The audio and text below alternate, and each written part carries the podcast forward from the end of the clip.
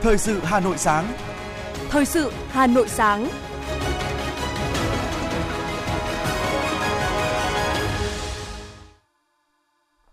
Hoài Linh và Thu Trang xin được đồng hành cùng quý vị thính giả trong ba mươi phút của chương trình Thời sự sáng nay, thứ Sáu ngày hai mươi lăm tháng mười một năm hai nghìn không trăm hai mươi hai. Những nội dung chính sẽ được đề cập đến trong chương trình. Tổng Bí thư Nguyễn Phú Trọng tiếp Tổng thống Uganda, Chủ tịch Đảng Phong trào Kháng chiến Quốc gia. Việt Nam lần đầu cử sĩ quan gìn giữ hòa bình tham gia phái bộ của Liên minh châu Âu. Ngân hàng Vietcombank đồng loạt giảm lãi suất tới một phần trăm. Số ca mắc tăng hơn bốn lần. Hà Nội phân luồng điều trị kịp thời cho bệnh nhân sốt xuất huyết. Trong phần tin thế giới có những tin chính: Ấn Độ ủng hộ khu vực Ấn Độ Dương, Thái Bình Dương tự do, rộng mở và bao trùm. Trung Quốc ghi nhận số ca mắc covid mười chín vượt thời điểm phong tỏa Thượng Hải. Sau đây là nội dung chi tiết.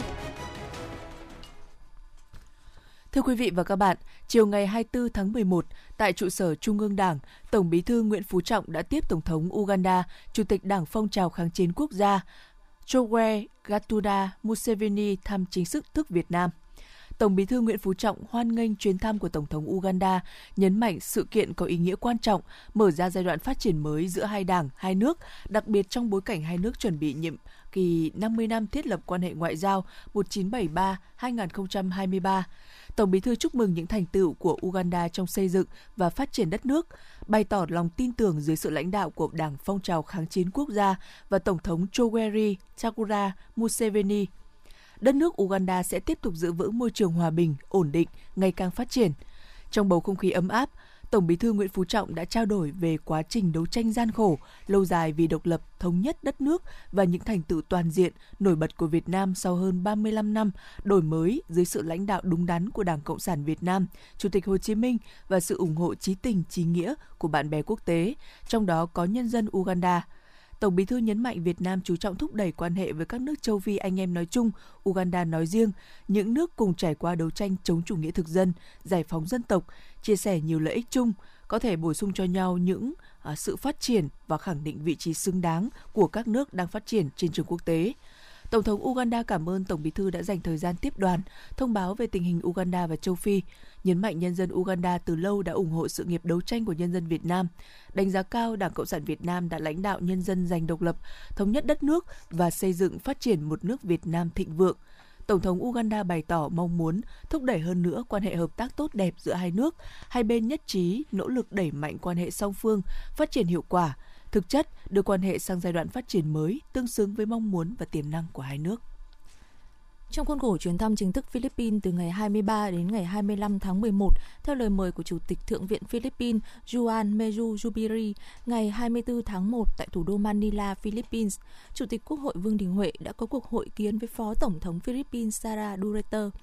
Theo thông báo với Phó Tổng thống Sara Duterte về những kết quả tích cực của các cuộc hội kiến hội đàm với lãnh đạo cấp cao Philippines, Chủ tịch Quốc hội Vương Đình Huệ khẳng định chuyến thăm nhằm góp phần củng cố và thúc đẩy hơn nữa quan hệ Việt Nam-Philippines nói chung và giữa cơ quan lập phái hai nước nói riêng. Chủ tịch Quốc hội chúc mừng Philippines đã tổ chức thành công cuộc tổng tuyển cử vào tháng năm năm hai nghìn không trăm hai mươi hai. Trong đó, bà Sara Duterte đã được người dân Philippines tin tưởng bầu làm Phó Tổng thống, tin tưởng rằng dưới sự lãnh đạo của Tổng thống và Phó Tổng thống cũng như Chủ tịch Thượng viện và Hạ viện Philippines, Philippines sẽ tiếp tục giành được những thành tựu to lớn và ấn tượng. Phó Tổng thống Sara Duterte đã đánh giá cao chuyến thăm chính thức đầu tiên của Chủ tịch Quốc hội Vương Đình Huệ tới Philippines, chuyển lời thăm hỏi và cảm ơn Phó Chủ tịch nước Võ Thị Ánh Xuân đã đại diện cho đất nước và nhân dân Việt Nam tham dự lễ tuyên thệ nhậm chức Tổng thống Philippines vào tháng sáu năm hai nghìn không trăm hai mươi hai. Chúc mừng Việt Nam đã đạt được nhiều thành tựu ấn tượng trong phục hồi giai đoạn hậu covid mười chín và phát triển kinh tế, xã hội, trở thành một trung tâm kinh tế của khu vực.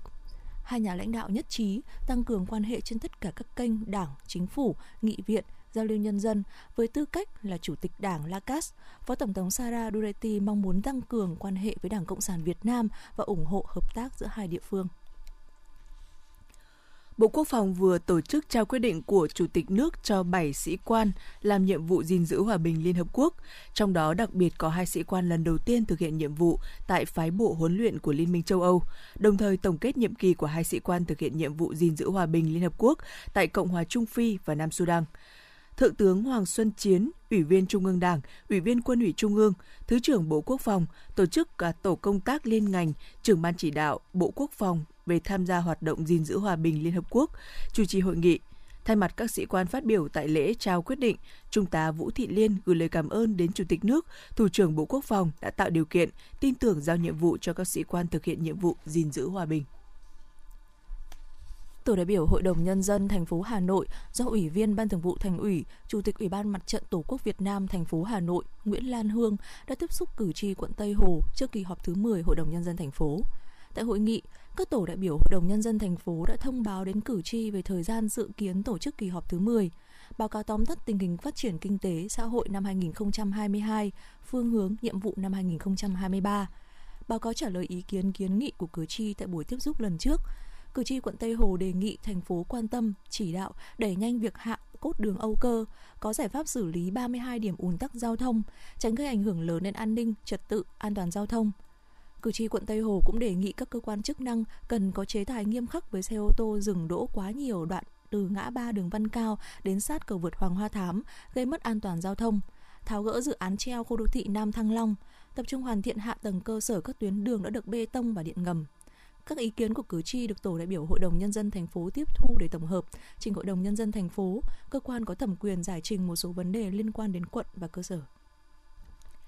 Tổ đại biểu Hội đồng Nhân dân, Hội đồng Nhân dân thành phố Hà Nội ứng cử tại huyện Sóc Sơn tiếp xúc cử tri trước kỳ họp thứ mười Hội đồng Nhân dân thành phố khóa mười sáu, nhiệm kỳ hai nghìn không trăm hai mươi mốt đến hai nghìn không trăm hai mươi sáu. Với tinh thần thẳng thắn, trách nhiệm, tại hội nghị có sáu cử tri thuộc các xã là Hồng Kỳ, Nam Sơn, Phù Linh, Mai Đình, Tân Dân và Phòng Quản lý Đô thị huyện đã phát biểu ý kiến ghi nhận năm hai nghìn không trăm hai mươi hai, trong bối cảnh còn gặp nhiều khó khăn, song kinh tế xã hội của thủ đô đã phục hồi tích cực, dịch bệnh covid mười chín được kiểm soát hiệu quả, an sinh xã hội được bảo đảm, trật tự an toàn xã hội được giữ vững. Cử tri cũng phản ánh một số các kiến nghị từ các đại biểu Hội đồng Nhân dân thành phố về các vấn đề như chế độ đối với Chủ tịch Hội người cao tuổi, xử lý ô nhiễm môi trường liên quan đến bãi rác Nam Sơn, đẩy nhanh tiến độ giải phóng mặt bằng dự án và đề xuất quan tâm chính sách giải phóng mặt bằng đối với các dự án di dân vùng ảnh hưởng môi trường, khu liên hiệp xử lý chất thải Sóc Sơn, dự án mở rộng bãi rác giai đoạn hai, dự án công nghiệp ba,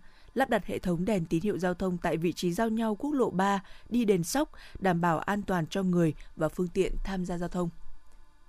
Thưa quý vị và các bạn, với khoảng bảy mươi phần trăm diện tích nằm trong quy hoạch mở rộng đô thị, huyện Hoài Đức đang tập trung thực hiện quản lý các quy hoạch phân khu đô thị, đồng thời thực hiện quản lý quy hoạch nông thôn mới tại các xã nằm ngoài quy hoạch đô thị. Đến nay, hai mươi hai trên hai mươi bảy tiêu chí để trở thành quận đã hoàn thành.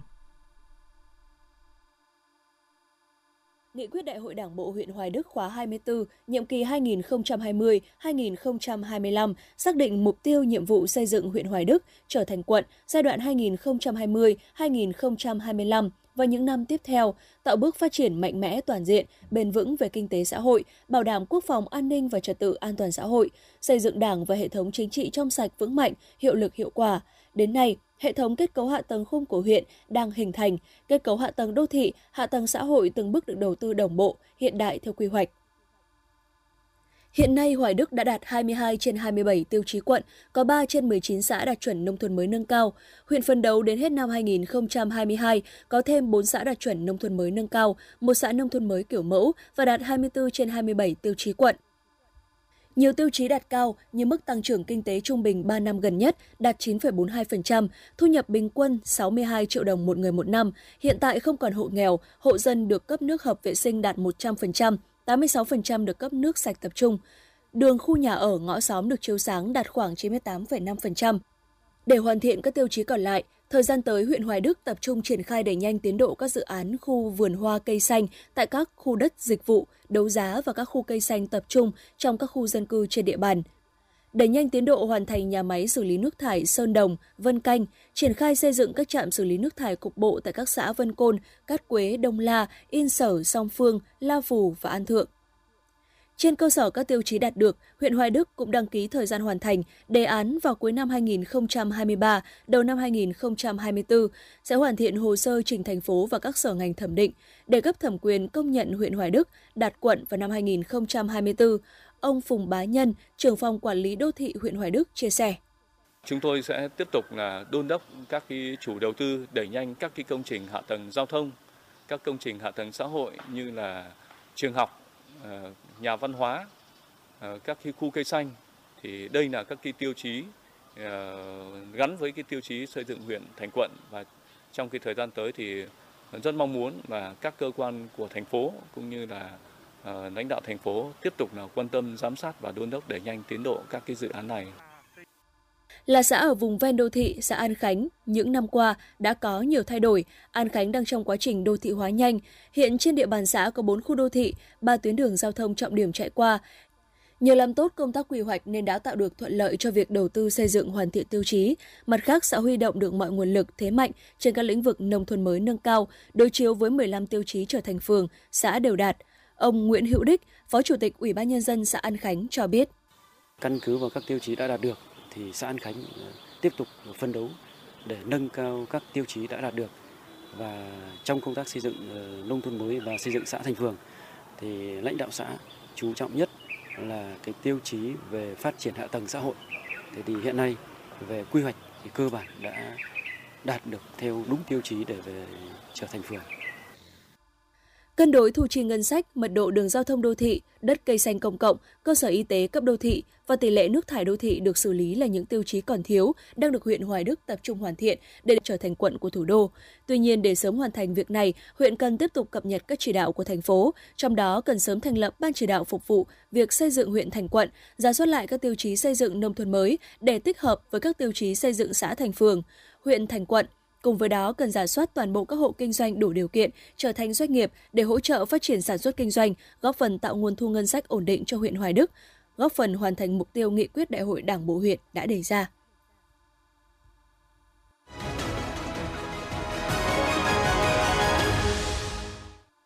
Xin được chuyển sang một số những thông tin về kinh tế. Thưa quý vị và các bạn, Vụ Kế hoạch và Đầu tư đã báo cáo Bộ Giao thông Vận tải về tiến độ các dự án trong tháng mười một năm hai không hai hai. Theo đó, đến hết tháng mười một, Bộ Giao thông Vận tải giải ngân được ba mươi tư nghìn chín trăm tỷ đồng, đạt sáu mươi ba phẩy bốn phần trăm so với kế hoạch được bổ sung, à, tương ứng với sáu mươi chín phẩy bốn phần trăm so với kế hoạch giao đầu năm.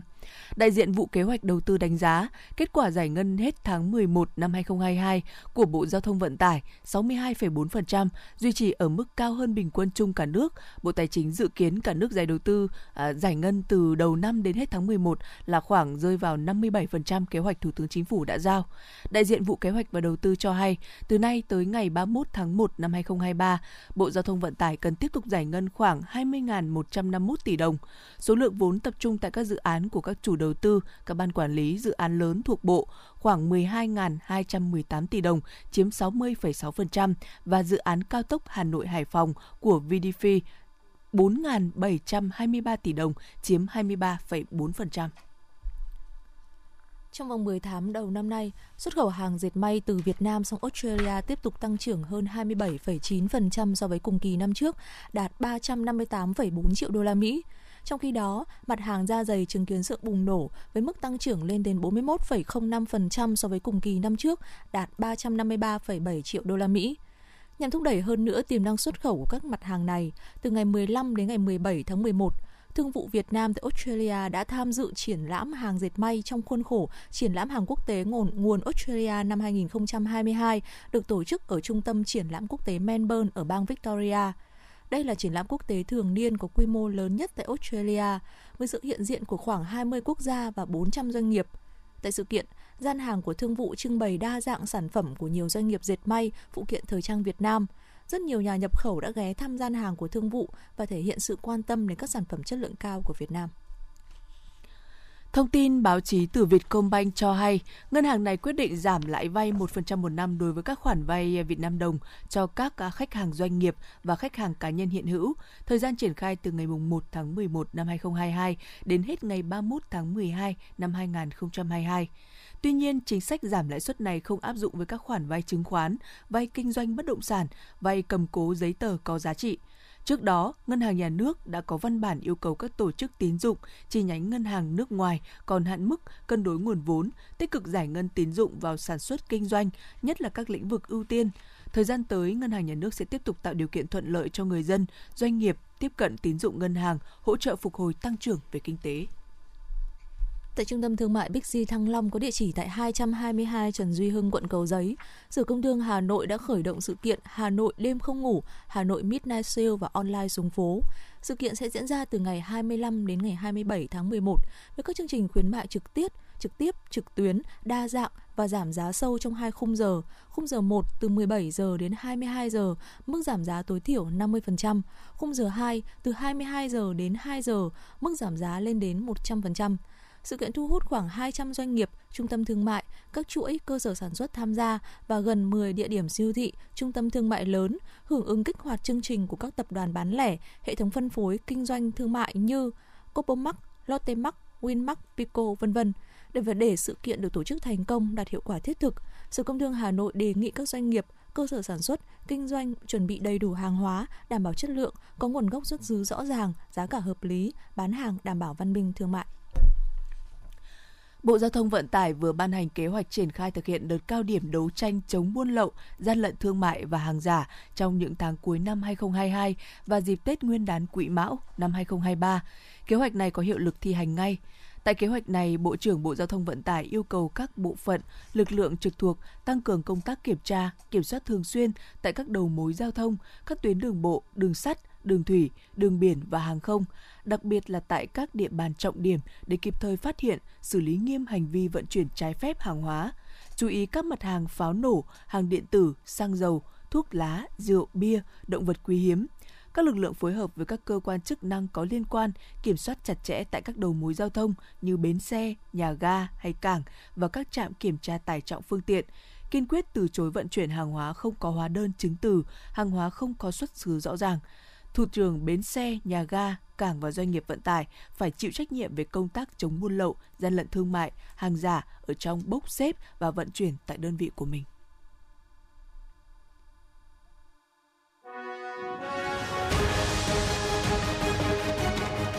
Thời sự Hà Nội, nhanh, chính xác, tương tác cao. Thời sự Hà Nội, nhanh, chính xác, tương tác cao.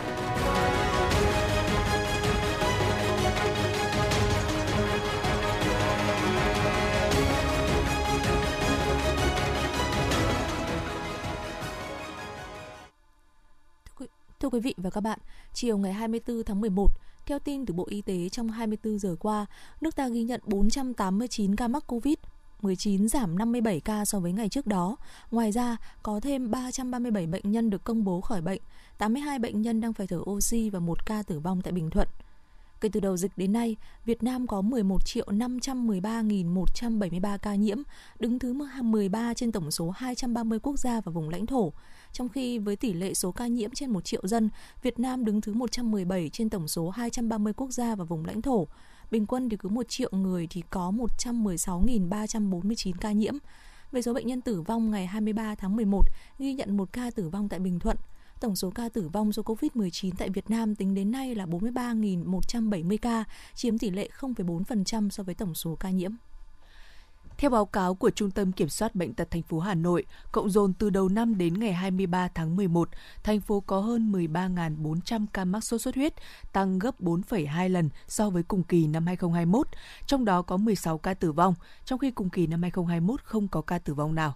Bệnh nhân mắc sốt xuất huyết trên địa bàn Hà Nội phân bố tại ba mươi trên tổng ba mươi quận, huyện, thị xã, năm trăm năm mươi trên tổng cộng năm trăm bảy mươi chín xã, phường, thị trấn. Tuyếp virus dengue lưu hành đã xác định được là đen vê một, đen vê hai và đen vê bốn. Hiện đang là thời gian cao điểm của sốt xuất huyết tại Hà Nội. Dự báo dịch có thể tiếp tục gia tăng trong cuối tháng mười một và sẽ giảm vào tháng mười hai tới. Phó Giám đốc Sở Y tế Hà Nội Vũ Cao Cương cho biết, Sở chỉ đạo tất cả các bệnh viện chuẩn độ bệnh nhân khi vào nhập viện và tiếp nhận người bệnh kịp thời. Đồng thời, các bệnh viện phải phân bệnh nhân theo mức độ nặng nhẹ theo hướng dẫn của Bộ Y tế để có biện pháp điều trị kịp thời, giảm tỷ lệ chuyển nặng, tử vong. Các bệnh viện tuân thủ hướng dẫn của Bộ Y tế về công tác điều trị, chuẩn bị đầy đủ các trang thiết bị, vật tư, đặc biệt là dịch truyền và máu, phục vụ điều trị cho bệnh nhân một cách kịp thời nhất.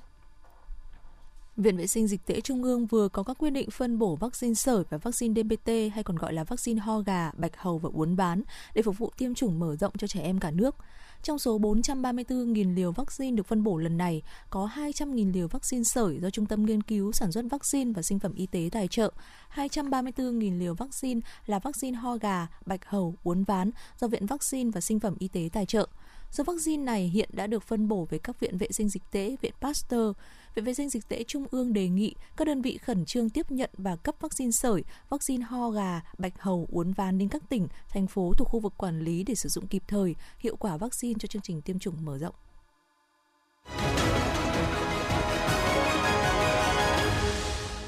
Thưa quý vị và các bạn, thời gian gần đây, số ca mắc sốt xuất huyết trên địa bàn thành phố Hà Nội có xu hướng gia tăng. Sở Y tế Hà Nội đã tích cực triển khai nhiều phương pháp phòng chống dịch bệnh, trong đó công tác vệ sinh môi trường được chú trọng. Tình trạng ô nhiễm môi trường với nhiều phế thải, phế liệu tồn đọng là nơi muỗi đẻ trứng, mật độ dân cư cao, nhiều khu nhà trọ, công trường xây dựng với điều kiện ăn ở tạm bợ cũng là những nguyên nhân khiến bệnh dịch phát triển khó lường. Để phòng chống dịch bệnh sốt xuất huyết, các địa phương chủ động phòng chống, căn cứ vào tình hình diễn biến của địa phương để có phương án phòng chống theo từng tình huống cụ thể. Đặc biệt, tiếp tục triển khai các biện pháp vệ sinh môi trường, diệt bọ gậy và muỗi truyền bệnh. Ông Vũ Xuân Dũng, Phó Chủ tịch Ủy ban nhân dân phường Quang Trung, quận Đống Đa chia sẻ. Đối với dịch sốt huyết ấy, thì chúng tôi đã thành lập đội xung kích diệt bọ gậy. Phải nói là cái hiệu quả của đội này là, là rất là cao. Đi đến tận nhà dân để mà tuyên truyền và xử lý diệt bọ gậy thì bước đầu nó đã có hiệu quả. Trung tâm Y tế Dự phòng Hà Nội là đơn vị thường trực trong công tác phòng chống dịch, tăng cường công tác dự báo dịch bệnh, thường xuyên báo cáo kịp thời về diễn biến tình hình dịch bệnh theo quy định. Đồng thời tham mưu cho Sở Y tế chỉ đạo các biện pháp phòng chống dịch bệnh phù hợp trên địa bàn thành phố, xây dựng kế hoạch và triển khai các hoạt động chuyên môn phòng chống dịch bệnh sốt xuất huyết, hướng dẫn cụ thể các đơn vị về việc thành lập mạng lưới cộng tác viên sốt xuất huyết theo quy định. Đồng thời phối hợp với trung tâm y tế của các quận, huyện, thị xã triển khai các hoạt động điều tra và xử lý triệt để ổ dịch theo quy định của Bộ Y tế, chuẩn bị sẵn sàng các phương tiện, thiết bị, vật tư, hóa chất phòng dịch để ứng phó kịp thời theo từng cấp độ. Ông Nguyễn Duy Ưng, giám đốc Trung tâm Y tế huyện Thạch Thất cho biết. Công tác tuyên truyền thì trong quá trình mà tổ chức cái chiến dịch vệ sinh môi trường thì là sẽ đến từng hộ gia đình, phát tờ rơi rồi cung cấp các thông tin liên quan đến phòng chống dịch. Thứ hai là trên hệ thống đài truyền thanh, và thứ ba là tổ chức các lớp truyền thông tại cộng đồng. Cái hoạt động thứ ba là hoạt động giám sát và phát hiện xử lý dịch. Thì cái giám sát ở các cơ sở y tế thì đối với trung tâm y tế chúng tôi giao cho khoa kiểm soát dịch bệnh giám sát thường xuyên ở trên bệnh viện đa khoa huyện. Thế còn đối với các xã thị trấn chúng tôi chỉ đạo thu thập những thông tin liên quan đến tình hình dịch bệnh. Thế và cái hoạt động thứ tư nữa liên quan đến phòng chống dịch đó là tổ chức cái vệ sinh môi trường chủ động. Thế và cuối cùng là cái việc chuẩn bị những cái cơ số máy móc, trang thiết bị, hóa chất để đáp ứng cái công tác phòng chống dịch. Qua công tác kiểm tra giám sát cho thấy, các yếu tố nguy cơ để sốt xuất huyết phát sinh và phát triển thành dịch vẫn luôn tồn tại như tình trạng ô nhiễm môi trường với nhiều phế thải, phế liệu tồn đọng là nơi muỗi đẻ trứng, mật độ dân cư cao, nhiều khu vực nhà trọ, công trường xây dựng với điều kiện ăn ở tạm bợ. Đồng thời, thời tiết diễn biến bất thường đang là điều kiện thuận lợi để muỗi truyền bệnh sốt xuất huyết phát triển và bệnh chưa có vaccine phòng, chống, chưa có thuốc điều trị đặc hiệu nên dịch bệnh có thể sẽ tiếp tục gia tăng trong những tháng cuối năm. Vì vậy, để chủ động phòng chống dịch bệnh này, Sở Y tế khuyến cáo các quận, huyện, thị xã cần chủ động, tích cực tập trung các biện pháp vệ sinh môi trường, diệt bọ gậy và diệt muỗi truyền nhiễm. Người dân cần chủ động diệt loang quang bọ gậy trong chính gia đình của mình, loại bỏ các vật liệu phế thải, các hốc nước tự nhiên không cho muỗi đẻ trứng. Bên cạnh sự vào cuộc của cấp ủy chính quyền mỗi địa phương, rất cần sự chung tay vào cuộc hơn nữa của cả cộng đồng trong công tác phòng chống dịch bệnh sốt xuất huyết. Mỗi cá nhân, từng gia đình từ những việc làm nhỏ nhất như giữ gìn vệ sinh nhà cửa sạch sẽ, lật úp và thau rửa thường xuyên các dụng cụ chứa nước, diệt muỗi, diệt bọ gậy, đi ngủ có mắc màn là đã góp phần phòng chống hiệu quả dịch bệnh sốt xuất huyết trên địa bàn.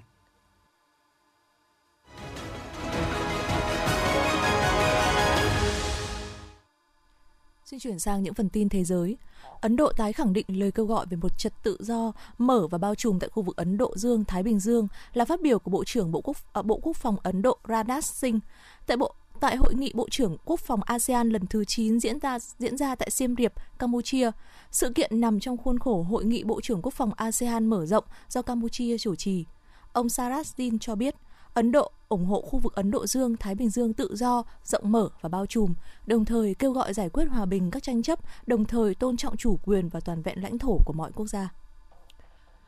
Liên quan đến việc tàu Cục Hải cảnh Trung Quốc lần đầu tiên phái tàu chở pháo bảy mươi sáu ly, được coi là lớn nhất từ trước tới nay, vào khu vực gần quần đảo Senkaku, phía Trung Quốc gọi là Điếu Ngư, đại diện của lực lượng an ninh biển Khu quân quản số mười một cho biết Nhật Bản đang tập trung sự quan tâm tới hành động này, xem có diễn ra lâu dài hay không. Tuy nhiên, theo nhà chức trách, hiện hoạt động này của tàu Trung Quốc hoàn toàn không có ảnh hưởng tới hoạt động của giới lực lượng an ninh biển Nhật Bản. Ông Anwar Ibrahim đã chính thức tuyên thệ nhậm chức Thủ tướng Malaysia sau khi được Quốc vương An Sultan Abdullah Riayatuddin phê chuẩn làm Thủ tướng thứ mười của nước này. Phát biểu tại lễ tuyên thệ, tân Thủ tướng Ibrahim khẳng định nỗ lực hết sức thực hiện trọng trách trên cương vị mới, phục vụ đất nước và người dân Malaysia.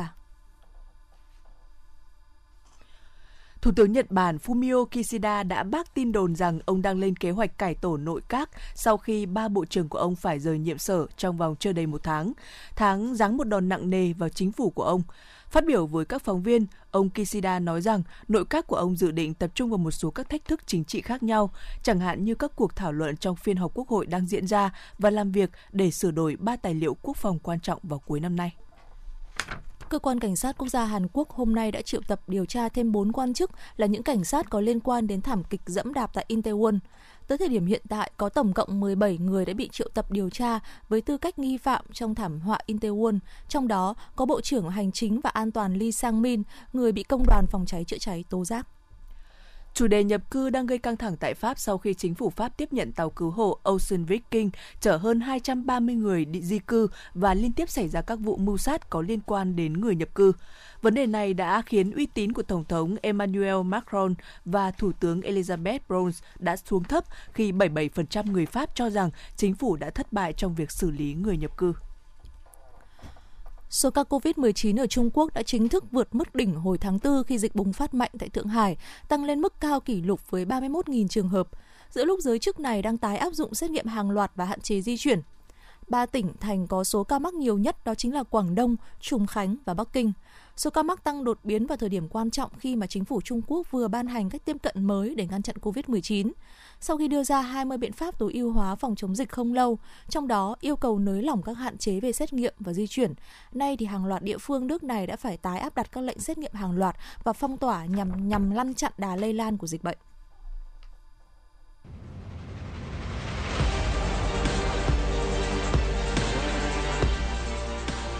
Bản tin thể thao. Bản tin thể thao.